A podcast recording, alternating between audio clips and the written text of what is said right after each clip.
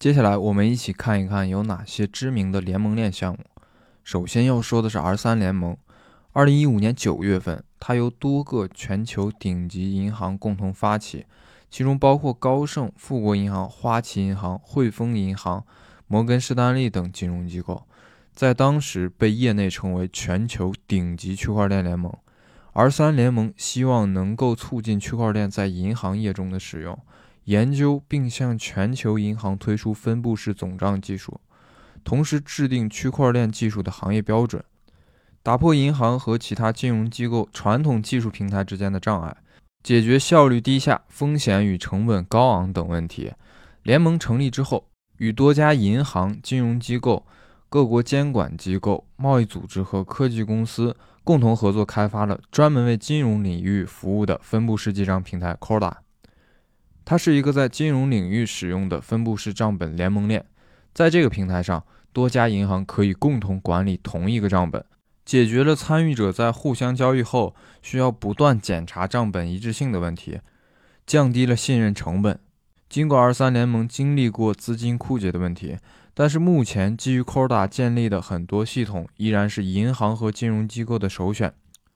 比如二零二零年十月。二十四家意大利银行就签署了一个合作协议，共同使用 Sponta 区块链网络。这个网络就是一个基于 Corda 联盟链搭建的银行间的对账系统。目前，意大利使用 Sponta 系统的银行总数已经超过一百家。第二个要介绍的是超级账本 Hyperledger。在 R3 联盟成立不久之后，Linux 基金会在二零一五年十二月启动了 Hyperledger 项目。参与项目的成员包括 IBM、英特尔、艾森哲、荷兰银行在内的多家大型金融机构、银行和科技行业的公司，希望通过成员间的相互合作，共建开放平台，满足不同行业客户的案例，简化业务流程。到了2016年3月份，在 Linux 基金会的推动下，超级账本项目把三个项目成员贡献的代码合并成了新的代码库。形成了许可区块链平台 Hyperledger Fabric。在2.0版本更新之后，联盟内的组织可以和成员共享私有数据，无需为每一个成员单独设置信息通道。在2020年新冠疫情期间，世界卫生组织与 IBM 以及中国国家卫生委员会，还有中国疾病预防控制中心等机构共同构建了基于 Fabric 的新冠肺炎开放数据库。可以高效检查疫情相关的准确数据，提高数据共享的效率。前面两个都是国外主导的联盟链平台，接下来我们看看国内的联盟链代表项目。首先要介绍的是节目开始提到的 Fiscal Because。二零一六年，腾讯、微众银行、上海万象区块链、矩阵源三家公司达成战略合作，共同进行区块链技术的探索。二零一七年七月份。三方顺利完成了区块链底层平台 Because 的开发。Because 也是区块链开源的缩写，全名是 Blockchain Open Source。随着产业信息化的普及，各类垂直领域，尤其是金融领域，开始涌现出越来越多的区块链需求。以金融行业为例，有强监管和高等级数据安全防护的需求，需要在节点准入、缺陷管理、业务连续性等方面进行深入的优化。于是，二零一六年，微众银行联合了二十多家持牌金融机构和科技公司，共同成立了金融区块链合作联盟，简称金链盟。在 Because 平台基础上，以金融业务的实践为参考样本，金链盟工作组为金融行业量身定制了开源区块链底层平台 Fiscal Because。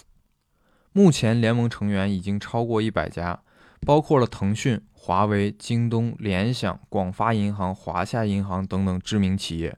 在中国信通院2019年可信区块链评测名单上，Fiscal Because 以百分之百通过率获得功能测试、性能测试两项权威证明，同时在多个严苛性能测试环境下保持零错误运行，成绩斐然。第四个我们要介绍的是蚂蚁链，蚂蚁链是阿里巴巴蚂蚁金服旗下的区块链平台。它成立于二零一六年，当时蚂蚁区块链落地项目主要集中在三个方面，一个是跨界汇款，第二个是电子票据，第三个是双链通平台。我们主要介绍一下双链通平台，它是二零一九年八月份蚂蚁金服和成都银行合作，用区块链技术改造传统的供应链金融。核心企业上链之后，买方的真实交易背景和付款承诺会生成应收凭证，由卖方认领之后，成为可以流转、可以融资的数字资产。银行通过浏览供应链上的信息，就可以知道订单最后会供应给哪家大型企业，也就知道借出的钱最终会由哪个大型企业来进行支付。这样就可以比较容易地评估出哪些替代企业具有比较好的实际偿还能力。二零二零年七月份，在一次更新的发布会上，蚂蚁集团的董事长井贤栋分享了蚂蚁链在技术、应用、商业三个方面取得的关键成绩。在技术方面，蚂蚁链连续四年申请了大量的专利，并且保持在全球区块链专利排行榜的第一名。在应用方面，蚂蚁链助力解决五十多个实际场景的信任问题。在商业方面，蚂蚁链当时的单日上链量就达到过一亿多次。随后呢，蚂蚁链还推出了像摩斯多方安全计算平台这样的产品，并且已经应用在了很多领域，同时也进行了实践落地。最后一个介绍的是 BSN，它的英文全称叫做 Blockchain Based Service Network，中文叫做区块链服务网络，是基于联盟链运行环境和数据传输的全球性基础设施网络。它由国家信息中心、中国移动。中国银联等公司共同发起，并在二零二零年四月正式上线并投入商用。它也被一些媒体亲切地称为“区块链国家队”。我们说公链是完全去中心化的，但是它存在一定的监管盲区，而 BSN 就是致力于推动公链技术在中国境内以合法合规的方式健康发展。它以 BSN 国内的公共城市节点为基础，通过对公有链进行许可化改造。使其成为部署在 BSN 生态内可接受监管的开放联盟链，是目前公链技术进入中国并进行有效落地的重要途径。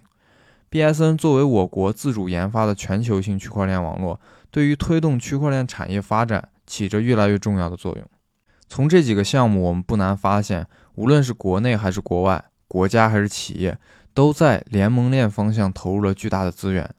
现在我们普通老百姓也开始逐步感受到区块链对我们日常生活提供的帮助，相信未来区块链可以和互联网一样改善我们的生产和生活。